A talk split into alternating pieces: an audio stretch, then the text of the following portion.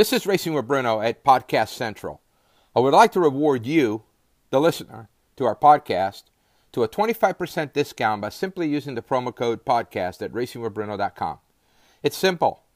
Go to racingwithbruno.com, select any credits or all inclusive access subscription, enter your promo code podcast, and get 25% off. Thank you, and as always, Racing with Bruno pays for itself.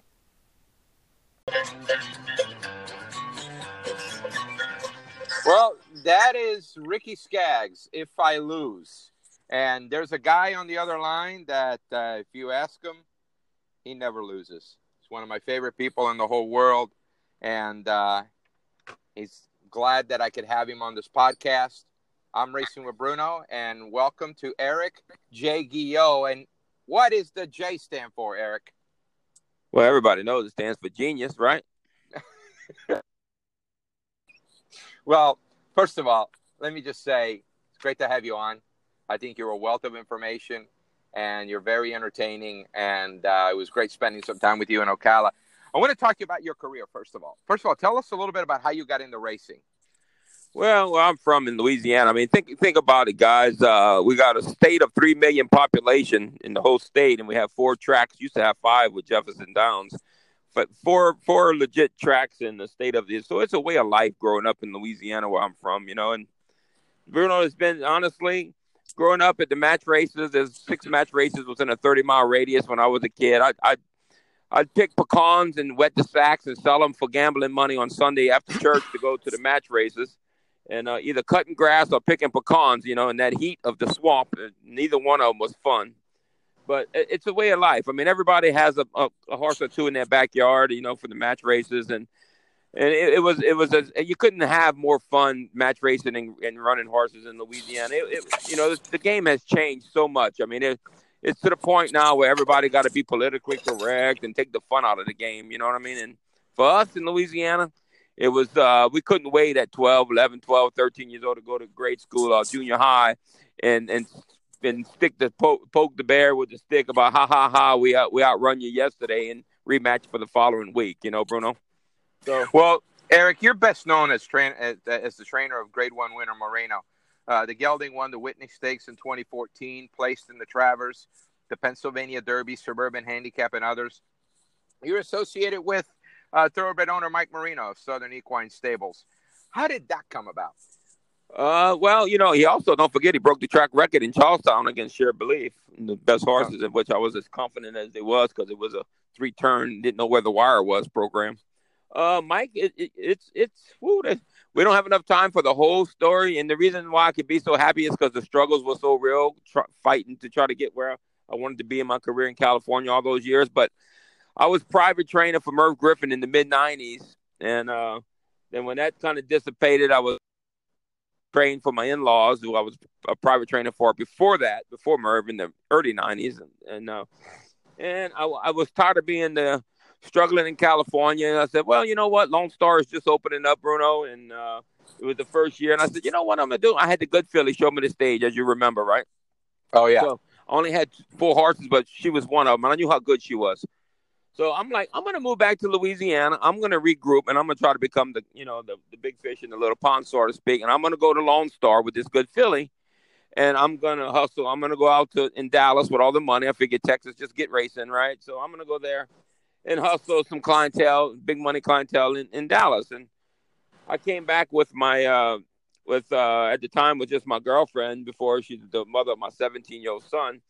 My girl from uh, from she moves back to Louisiana with me, and she gets a job over there with Mike. And Mike, uh, Mike's probably 29 years old, and he's just getting started out. And he's got this safety uh, oil field company, and uh, she's working for him. And show me the stage, breaks up maiden by 14 at Lone Star and wins the stakes. And she puts a picture proud of her in the office. And next thing you know, Mike comes in. Don't say peep to her, just kind of comes in and looks at the picture. He's just infatuated with the picture, you know. So he has like a little housewarming party for the office guys, and I go there and I told, oh, he likes horses. So I started putting some bigger pictures from my past greatest days in, our office, Bruno. And uh, I go there the next morning. He comes back in the office and he tells, after that night of that little house party, and he tells his, my my old lady, he goes, either your husband's the best horse trainer in the world or he's full of shit. You know what I mean? So, well, I think I, I I think the latter might No. be you know No. some. Well, I don't know. What's- you are you are a very good horse trainer. But Hey, I got I, I got I got I got to step back now because I've known you since 1992, right. and this is where one of the best horse trainers stories come in. You were on our show with myself, John Hernandez, and Jeff Bloom, and you had just claimed a horse by the name of Slew the Surgeon. Right. Tell us a little bit about that. Was that for Merv? Oh no, that's before Merv Griffin. Um, th- this is a long story, but uh, okay. So I when I first got started in the late '80s, I was down. I was contracting and making tons of money, contracting. Things were booming in California, and I was missing my horses and chasing my dream. So I changed. I sold my beach properties I owned in the '80s, in the mid '80s, and moved to and bought a three acre farm out out towards Alpine out there, you know, in uh, San Diego, and started kind of trying to. I didn't know anyone. I was young, and back then, the, the Bruno, the owners were you know older guys. They would give them to the McAnallys and the Whittinghams of the world. It was a different era. I think the only I was me. I was maybe one of three own trainers in California that was of 25 of age. Maybe like me, Larry Sterling, Ron Ellis, and uh, and and Hess Jr. was about you know because they were in the in the family was in the game. So when I moved here, it was a struggle to try to get broken in. So so what I did is I, I was I would jip them in the round pen, and then on Saturday I would drive my construction truck and horse trailer I had and and and leasing little broke down California bred horses and horses with tendons and suspensories and things of that nature, and uh, and go work them at San Luis Rey. A funny story is, I'm over there one Saturday morning and uh, working a horse, and I see these big horses coming from the back of the barn areas, and I go, Jesus Christ, I didn't know they had like jumping or dressage, you know, and delusions or whatever. Big horses here. They got jumping here in Los Al. I mean, at, uh, at San Luis Rey. The guy goes, No, that's Whittingham's two year olds. I go, Oh, that's what a real horse looks like. when I left Louisiana, I'm used to looking at 800 pound Louisiana breds. You know what I mean? My Yeah. whole life. So that's how it all got started. And then I, and the guy gave me, who I was good friends with, gave me my first shot, gave me like seven homebred cheap horses type. And I realized that being a being a horse trainer and living in San Diego was like trying to be an actor and living, you know, not being in Hollywood. So I thanked him. I gave him back all the horses. He gave them to someone else, and I moved up with one broke down horse myself back up up to Hollywood Park. They still had the old barns back. That would that probably was eighty nine, I guess. And so, so I meet this lady. I drive out and I go all over the, the East County of, of California, and I meet this lady that on and her first horse was Slew the Surgeon, and Mel Stute had the horse, right? So Mel Stute has the horse. He wins the stakes and he runs, and then inside the uh, uh, Iowa Derby, I think it was, one of those derbies way back east as a 3 0, he gets hit in a contusion to the bone on the front of the cannon bone and he bows a tendon in the race. So I go out there. She tells me the story about the horse, blah, blah, blah. She promised me a couple of two year olds. If I told her, listen, I'm really good with legs, I'm as good as they get in the business. Me and Robin Hood's the only two good people with a bow, and he's been dead a long time ago. So why don't you send me the horse? I won't charge you other than the bills for the horse. I'll work on the tendon. I'll fix the horse. And you can send it back to Mel Stute after I fix it, but you promise me a couple of two year olds because I don't want to step on anybody's toes. Just moving up here to you know to L.A. and I, I, I you know I want to be do the right thing and not you know. So long story short, no, it's a longer story than that, all the details. But anyway, she got to where she just wanted me. It was her first horse, and the lady that bred him in in um, in Southern Cal had the stud. I can't believe you're giving that young guy this horse. Blah blah blah. She wanted me to get a night watchman. She wanted me. I, she ended up suing me because I when I claimed it, saying, "Oh my God, she was crying and oh the horses. Oh, I can't. It's only Eric Gill that would have claimed the horse." And you know they were running it. She had given it to Don Pierce after I ran it the first time. It ran. I don't know if you remember these horses. Uh, multi-engine, X-ray, those horses that would go 114 and change six and a half. Yeah, yeah. yeah. So I ran against him the first time, and I rode that kid Jason Eads. I mean, who nobody wanted to ride him with a bow tended, Bruno. So You mean So, the horse? I run it- The horse. he not- he not the runs fifth. Okay. right, he he runs fifth. So now remember, this lady's not paying me money. I'm not making any profit. I go down, Right. ship him down to Del Mar. I get him back to the races. My son, my two year old, my 30 year old at the time, who's 30 now, he was two. He had the flu. He was crying. So the next morning, she complains to me about the wrinkled shirt, and my shirt was wrinkled from the hotel that I was paying for. Uh, my son was crying in the in the paddock. A two year old was crying. So you know what I told? I had enough of her. I just said, you know what, take your horse and shove it up. You know what? You know what I mean? And the next day, I'm divorced and separated. I mean, it was it hurt me because it was, no, seriously, it was, yeah. it was a hard time for me. And I was living up there, you know, start my contracting business over with a handful of horses, spending more time with the broke down horses than than contracting. So the relationship was brittle. And then she, I meet my father-in-law, my ex-father-in-law, the you know the quarter horse guy that was private training for Double Bar S, as you know. I meet him and I keep telling him. So Don Pierce runs the horse for 25, 32, 25, 32, 40, and he wins like six in a row, right? So I keep telling him, but they're scared of him because he's a he was a mean SOB. He sent four Mexicans to the four Mexican groom guys to the hospital emergency rooms over his career. He was really mean. So one of the meanest horses I've ever been around. So now she's like, she thinks, oh, she just winning money because she got no money because her and her husband divorced and she was broke. So that's why she couldn't afford to pay me. So now I take, I tell my father-in-law, I said, "Hey, look, we should claim this horse. This is a good horse. This is a good horse, guys." I tried to get Mike Orman to claim it. I tried to get uh, some of the training guys I was friends with to claim the horse. They go, "Oh, Gil, he's got a tendon, blah blah blah." So finally, my father-in-law listened to me and he let me claim it for thirty-two. And then two months later, I win the grade two Triple Bend handicap and shove it up a booty. and, and the, the, the, LA the LA Times the LA Times got a half a page article. Colt goes from claim to fame. So, of course, she she sued me for running it with standing bandages and sued me because the guys in the holding barn, the receiving barn that didn't even work for me, were drunks and drinking. And she was the daughter of a, a preacher, you know. what I'm thinking, how in the hell am I supposed to control other people, you know, in the world? So it was a long story. So she, so two, two or three races down the road, Bruno, she actually, she had her, her, her friend serve me papers in the cow cup in the inside the uh, inside the paddock while I'm saddling the horse. She had her, her friend serve me papers, and of course the law, the judge just laughed at her. He says, "You can't, you can't sue this guy because."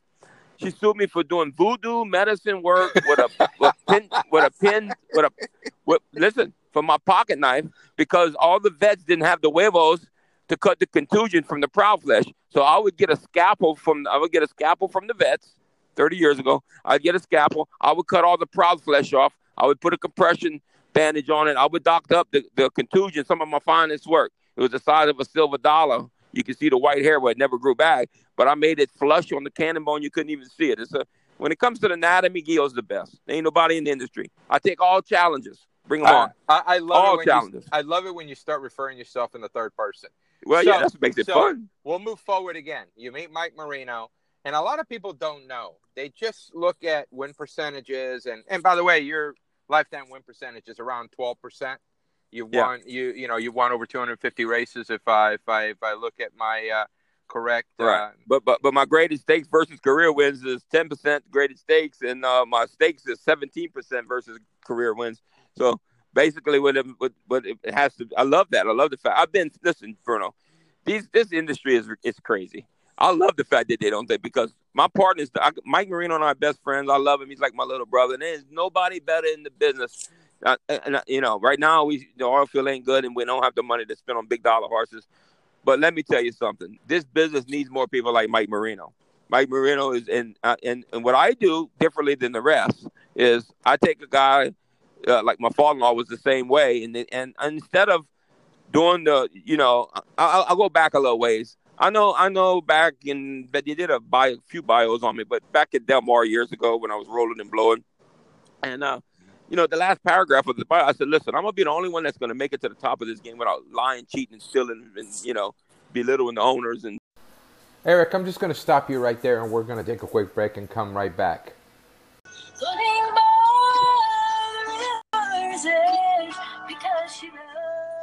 And a little Newtown brings us back in. Naomi Weiss and uh, Eric Guillot with us here at uh, With the Works podcast. I'm racing with Bruno, talking to Eric J. Guillot. And uh, Eric, um, we were talking about Mike Moreno. We were talking about percentages. You're a 17%, 17% uh, stakes winning trainer. How did that? Oh, well, you and Moreno, you, you got a brood band of mares for a few years, you guys were really churning out a lot of horses through the sales and a lot of babies that looked like they had a lot of quality. Yeah, well, we, you know, we've had that's why we're, we're, able to win the big ones. I mean, at the end of the day, if you think this industry can work without money, then yeah, yeah, none of those big guys is in the industry would have any big races or big nice horses without the pocketbook backing them up. So th- the truth is, you know, my we, when we first started, we thought we would just be king of Louisiana and the Louisiana bred program. We had just started. We had about a, we were up to about 65 broodmares in the Louisiana program. Uh, Bruno, back when the casinos come about into the racetracks, and I even was uh, part of the you know, the Breeders Association on the board and things of that nature. But at the end of the day, the, the state they, they wanted to fund all the cheaper races, and it didn't justify. You couldn't justify buying a fifty to hundred thousand dollar mare breeding to a ten thousand dollar Kentucky stud, and then I would. This is what would happen. We would break that maiden by five. We'd win another then by three, and then there would be nowhere to run them. You couldn't route them. There was no other option. They wouldn't run two other ends. You'd have to wait and wait and wait and wait for a year. So I told Mike, I said, Mike, you know, it doesn't make sense to spend a hundred trying to make fifty just to win some races. So literally, we just kind of backed out the Louisiana program, bought the farm in Kentucky, went to the next level, and started doing the you know the the Kentucky bred in the high end program instead of the Louisiana program, and that's how it all came about. That's how it started, Bruno. It's, it's an interesting point you just made. Um, nowadays, I wanted to get your feeling on this. Nowadays, it seems that it's so sexy to win first. What's your view about horses winning first time out and being to the walls? Well, it does. Yeah, I mean, it doesn't matter. I'll give. Listen, that's why it all goes back to that stupid percentage thing. Because I, if I have a nice, I know none. I've never in my 35 year career a horse surprised me. Oh my God! All of a sudden, oh, this is a good horse. I know they're good. There's more surprises you when they you think they're good and they don't turn out good. But the good ones have never surprised me. I know they're good from from day one.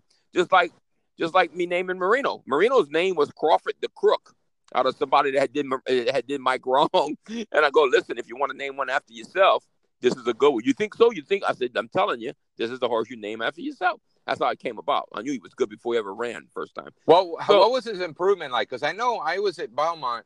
I believe at Belmont you ran him in, and, and I think one turn mile and he destroyed the field. Right. And well, he was. He what was happened? He was well. He was. He was very.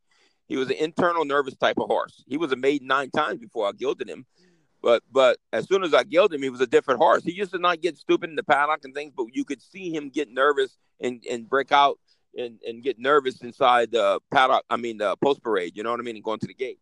So uh, as soon as I gilded him, but you know, listen, I've said this a thousand times, Bruno. Moreno was very talented horse, but he wasn't the he wasn't the bravest. The reason you had to there's three things I used to say. He traveled for three straight years at the highest pinnacle, ran in every big race there was, Breeders' Cup twice, blah blah blah. But at the end of the day, I used to say this all the time. If you're in front of him, you went too fast. I'm not gonna try to reinvent the wheel, and he's a one-trick pony. And I couldn't be more right. I mean, I'll give you an example. You think I guarantee you the track record that I set at class at the Charles Town Classic million and a half dollar race ain't never gonna be broken in my lifetime. I'd be willing to bet that. And when I was to take on the best horse shared belief in the world, two or three weeks out, I was as confident of a horse that I used. I used the Santa Anita big cap off of a taking three chips out of his ankle, went back to training in 29 days as a, a race, as a prep and everybody goes, Gio, who uses a mile and a quarter race off a layup as a prep for the Charles Town class? I go, I do. And I ran second, made 200 grand.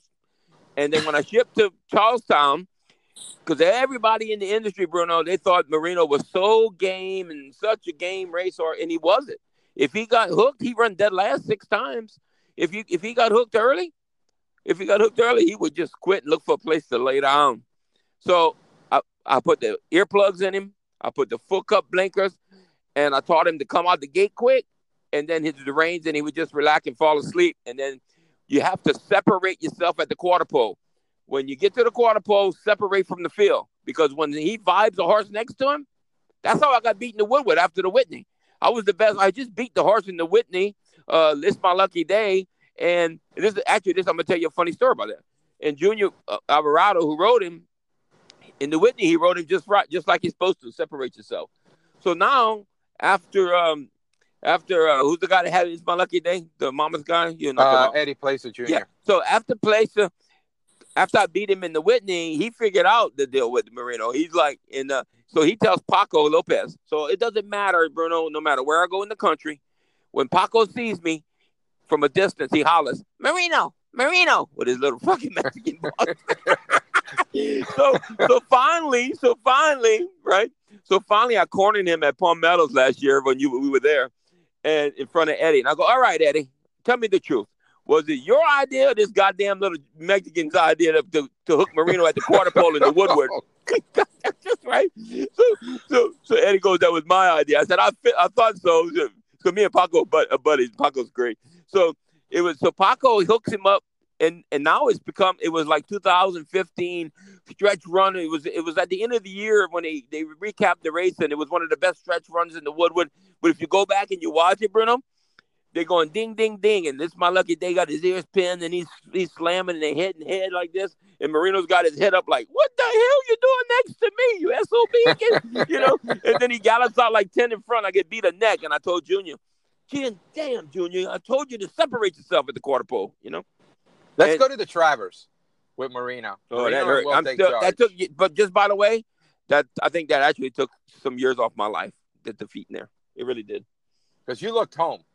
Oh man, I turned back. You know how you know how I felt when he turned back uh, when Orb come on the inside, the Kentucky Derby win at the 16th pole, and it looked yeah. like I was home free. And then the last surge, I walked out of the tunnel on the back on out of the paddock area where I was sitting by the cafe, and I got so emotional. I stood on the track watching the replay to see who got up, which I figured he, he, when they put him up, and it was fifty thousand because it was Travers. They all the crowd, and I just wanted to be gone. I wanted to go home. I, I did not want to be there.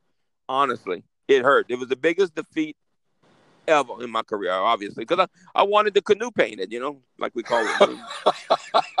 I would have loved to have watched you in the canoe. That yeah. would have been interesting. Well, you can you imagine yeah. with the the silks, the Southern Equine silks, all the little checkers and the boxes and the EM square. You know, most people don't even know what that uh that logo is. You know, I mean, most don't even know what the logo stands for in Southern Equine silks. You know, My, uh, you know, we had a joke after that race. We were all sitting up the next day clocking, and and we would expect it to have seen you in the lagoon with the canoe, painting it. You're over what the mm-hmm. the colors of Will Take Charge and right. Willis Horton and D. Wayne Lukas and you know, and that was a tough beat. And and you got beat by a really really good horse. I mean, right. And your horse ran fantastic that day. And you caused a little controversy after. Well, no, not me. Not I didn't. I didn't. My partner and my brother did, and I'm the one got the suit for it. When you talk about me, I was like, I was, I, I, didn't even when I filled out the complaint because I was the only one that could fill out the complaint. When they had me go, Mike had me and Chip them kept telling me about it. I didn't even put will take charge. I put uh we'll take in uh, take charge Indy. I thought you know because I remember the brother. I didn't even know who the. That's how much I pay attention. I don't even so know. Brother, I don't even know the horse that so beat me, Bruno. Your brother Chip is the one that created the stir after the fact, right? And you had the wrong horse. You put take charge Indy. Yeah. I didn't even know who beat me. You know, I don't pay attention to that shit. You know, so yeah. Oh wow. So yeah, Chip. So Mike. I, so, so Mike gets his Mike gets exonerated, exonerated, and uh, Chip gets a brand new company truck, and I get sued for ten million. well, it wasn't even my doing. Let me, let me ask you, who is the which one was the best horse that you ever you ever bred, and which one's the best horse you ever trained, even if we may not know. Okay, the best best horse we ever bred was Moreno, obviously, but uh, you know, best horse I ever bought was probably uh, Mi Sueño in Champagne d'Oro. I mean, they were two fantastic fillies, best of the crops, and uh, both Grade One winners. And uh, the best horse I ever bought was a horse by the name of V-Jack. Remember I was telling you the story yeah, Sunday night? Yeah. He was yeah. he was uh I was down at Calder. It, that's when they had the tour and training and called the Coolmore bred him. He was a three quarter brother to um to um uh, that horse uh, was the one that that uh oh Roman Ruler and uh and the other one that uh, that John had over that hill. And I can't remember the other one, the other good horse he had. So he was a three quarter brother of Roman Ruler by Fupeg. Paid a million dollars. I was telling you a little story. That's before Alex Luis Jr. was in into the blood horse thing, and I knew the Coolmore guys knew I, I had money and I liked him, and this horse was a freak of nature. So I had Alex actually bid on him up to a million dollars. Alex was nervous. He was kept looking at me. I kept telling him, "Don't look at me. Don't look at me. Don't look at me. Just buy it. Raise your hand." so I get him to Del Mar I get him to Del Mar and uh, the hype, and he's just he's like Fupeg. He walks on his hind legs. Had to put kicking pads in the thing, but one morning he he galloped out. Okay, back back back. You put what in the where? Kicking pads in the in the stall because he would kick the stall, the concrete stalls. You know, he was so oh, he hurt okay. himself. So I put kicking pads up, and uh and he was I mean he was a handful. but he had so much hype going into his first race at Del Mar. It was it was crazy, and uh, and he lived up to the hype. And then we, we moved. That's when they had put all those poly tracks. He, he he got left and got shoved with Michael Baze, and he still won his first time out. And uh, so we go to New Orleans. That that's the year I crushed him in New Orleans, 2000. I want to say 2009. That's all actually, Bruno. That was the first time I ever had a large stable. I had 32 head. I was fifth leading training and finished the meet at 27 percent, and uh, won like 22 out of 82 races and ended up leading on close to leading on I think we lost about as Musin had double the starts for his Zona, and we, we the closing weekend. But anyway, this horse is running and prepping him and, and for the, the Derby type things, and and he's got he's four to five favorite in the six horse field. I told you the story. Remember, he was coming into three eighths pole. Yeah. A horse comes over on him. We kind of the the Jamie Theriot overreacts, grabs him in the left. He jumps into the left lead and, and snaps it off right there on the thing. I couldn't breathe because I never got to prove this horse. So that's the best horse by far. He was he he was going to be a stallion, and he was going to win as many great ones as a, a, man could win with a horse. He's that kind of horse. Um, you mentioned about you, you the biggest stable you had was 32. What's your feelings or your thoughts? What's Guillot think of these major barns with two to three, four hundred horses? Well, I mean, I think it's uh, obviously they can't, you know, yeah, majority of your horses don't. I mean, listen, listen. At the end of the day, these owners, it's not as like I say all the time. It's, they don't want to wear the Wranglers that fit just right. They want to wear the Tommy Hilfiger and the Jordache jeans and say, "Oh, Charlie Brown, Charlie Brown trains for me, Baffert trains for me, Pletcher." But in the reality, majority of their horses, majority of horses, unless they jump to the class front of class, are trained by a third-rate assistant trainer at a overflow facilities.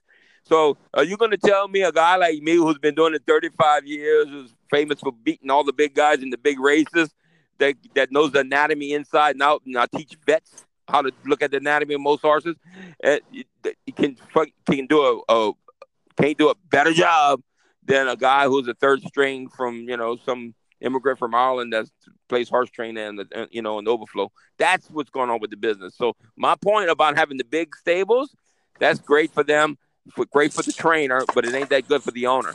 And it's not that good for the industry, Bruno, because the guys, the guys got three horses, four horses in the same condition in the barn that don't enter the box. So it's it's hard on the entry box. You know what I mean? Yeah, that's that, that's the hardest part. It's hard on the entry box. They're not to run. I mean, you know, like I told you the story about uh, I told you the story about the the little bears and the partridge. This is too cold. This is too hot. this is too just right. They're to run the just right horse. They're not to run the eight to one. Look, it's pretty simple. Bruno, my, my little sister never touched a horse in her life. But if I gave her a hundred horses, and I told her, tell the groom and the gallop boys to work them a half mile on Saturday, feed them twice a day, Monday through Saturday, tell the vet to look at them when you enter them you're going to train that freaking 20% win one out of five races if you put them in and they seven to two and under. I've proven that a thousand times. I don't care if I'm training at 1%, but if I run a horse, if you go back and look at the daily racing form and five year chronicle of my of Eric Guillot, and I run a horse that's two to one and under, I'm training at 33%, higher than majority of the outfits. So it ain't that hard to figure that if you put them in with their friends, they become friendly. It's just that simple. And Eric, um, as we wrap it up here, I want to what what's what's going on with? Tell us about Laoban. Tell us what you're doing. You're up in Saratoga. You're a brand new dad at at, oh. at the ripe age of 56. Yeah, uh, you know, um, I'm a grandpa now. uh, you, you, know, but tell us a little bit what Eric Guillot's doing and uh, where can we find you?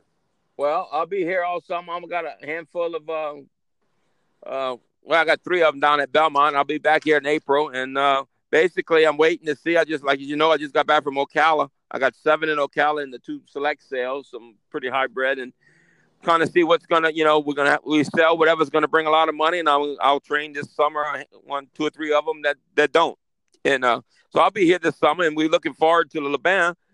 He's the hottest horse, the hottest sire in New York. He bred more mares than any other horse in the last two years. His foals are phenomenal. They selling at the sale like hotcakes, way more than his stud feed. So we're excited about trying to, you know, build up the stable being the New York bred. The, the, state of New York, Bruno, the state program is by far the best. I mean, the Stallion Awards and the Breeders' Awards, there's no other state that even compares for the money here. So we're trying to get to where, you know, I get the stable built up to 10, 11, or 12 and have a half dozen of them be New York bred. So, you know, it's kind of Listen, all the years we come to Saratoga with a 12 horse stable, we had two or three good horses that could compete, and the others never were good enough. It was just a waste of money. You know, you got you got to have a and, good horse. And, and, and, I and I, I can't let you go without talking, telling the story about the day that you won the race at Saratoga. They didn't let you into the winner's circle with shorts. Oh no, yeah, but I got I'm the only one that got my picture with shorts in the winner's circle at Saratoga. Let me tell you how I got that picture taken. so I win the test by five with the filly. Okay, I go get pick up the pictures at the guy. The guy John, the, the John and his father, the guys that do the uh, pictures. They you know they they big time gamblers. He's like, ah, Gil, I wish you would have told me about this Philly. I've been having a bad way going, man. I need, I need a, I need a horse. I need a horse to bet on. I said, all right, listen, I got one. I had this horse coming from the farm in Louisiana. I knew it was a runner, and I was going to run for like 29 2. You know, just broke his main at Evangeline by 10. You know, but it disrespected. It, it was, it has serious issues. So I doctored it all up. And Nakatani had come here this year, and I put Nakatani. I said, "Look, Nakatani, the only way we're going to get beat not is if we if we if you fall off." So I told the guy, I said, listen, I'll tell you about a horse that ain't gonna lose, but you need to do me a favor. He goes, What's that, Gil? I go, I, when when I'm gonna have shorts on, because I ain't dressing up for a cheap twenty thousand dollar horse. So I said, when the horse wins, I'm gonna stand by the gate by the security guys, and before when you get all set up to take the picture, I'm gonna run in and I'm gonna you're gonna snap it real quick and I'm gonna run out. and then and then listen. So what I did, Bruno, I went down to uh I went down to the uh, Aaron's a picture thing, and I bought a cheap frame, and I framed it, and then I walked into the racing office the next couple days, and I wanted to put it on the wall, and they didn't let me. I wanted to explore, you know. Shocker, Eric. Um, one thing that I'm looking forward to Saratoga, you are going to guest clock with me a few mornings, and cool. we're going to do a live podcast clocking with me and you oh, awesome. right there. So I think we're gonna have some fun. Well, hey, what, it's this these thirty minutes have gone by really fast. What I like, what I like, what I would love to do. This is what I want to be. I want to say one thing to all the people out there, all the fans that enjoy, people don't underestimate. Y'all welcome to come born 46. Y'all welcome to come by, bring your kids, bring your great grandmother. I don't care. Come look at the horses, pet the horses. I'm a people's person. You one thing you're gonna you one thing if you don't know me by now, you're gonna know that I'm not a hater. I don't dog and I don't badmouth other people. I never have. I never will. I, I'm high on myself, but you know what? Like Louis Armstrong said, he tooted his mouth. He tooted his horn with his own mouthpiece. So there we go. Eric, I've loved having you on. You're always. I'm going to try to make this a uh, maybe a monthly thing or something. Every sure. six months, we'll have you on, and we'll de- definitely have you on. Well, we're gonna do it. Let's do let's do a, a, fan base, a fan fair, some kind of like little seminar morning thing. I'm gonna, I'm gonna get NYRA to, to give us a spot, Bruno. So you got can, it. You got it. Just let me know when, and we'll do it. All we'll right, brother. Uh-huh, hey, you guys have uh, you. I just enjoyed it, and you guys I hope enjoyed it too. Eric Guillot. You can find him on Twitter. You can't miss him. Uh, yeah, you can be hey, wait, controversial. Wait, wait, wait, wait, wait. Yo, you can't yo, miss yo. me. You can't miss because of my size. Is that what you're doing? uh, is that what you're trying to say? Yeah, I just said your butt's too big. Yeah. Love you, Eric. See All you right, soon, brother. brother. And everybody have a great Tuesday and Wednesday and the rest of the week. At Racing with Bruno, we don't just like to play the races. It is what we do. It is what I do. Every product we've offered our clients was initially developed to give us an advantage at the window. When your bills and your pocketbook depends on that little extra something in the sauce, you stay ahead of the curve. Winning is one part of the game. Getting prices and making scores is what makes a horse player successful long term. You can't reliably and consistently find prices by solely following mainstream information. You might get lucky sometimes, but it's damn hard to pay the bills that way. It's our exclusive information with years of experience. The Racing with Bruno staff has the capability and expertise to take your racing experience to the next level. Whether you're a novice, a professional, tournament of players, it doesn't matter. You need information. Information is knowledge, knowledge is power. So we combine our assets and our insights and skills to give you exclusive information and knowledge and that power. And in turn, you can show profit at the windows. We're proud to help shape and improve our clients' bottom line. Racing with Bruno does indeed pays for itself. Go to racingwithbruno.com and see what we're all about.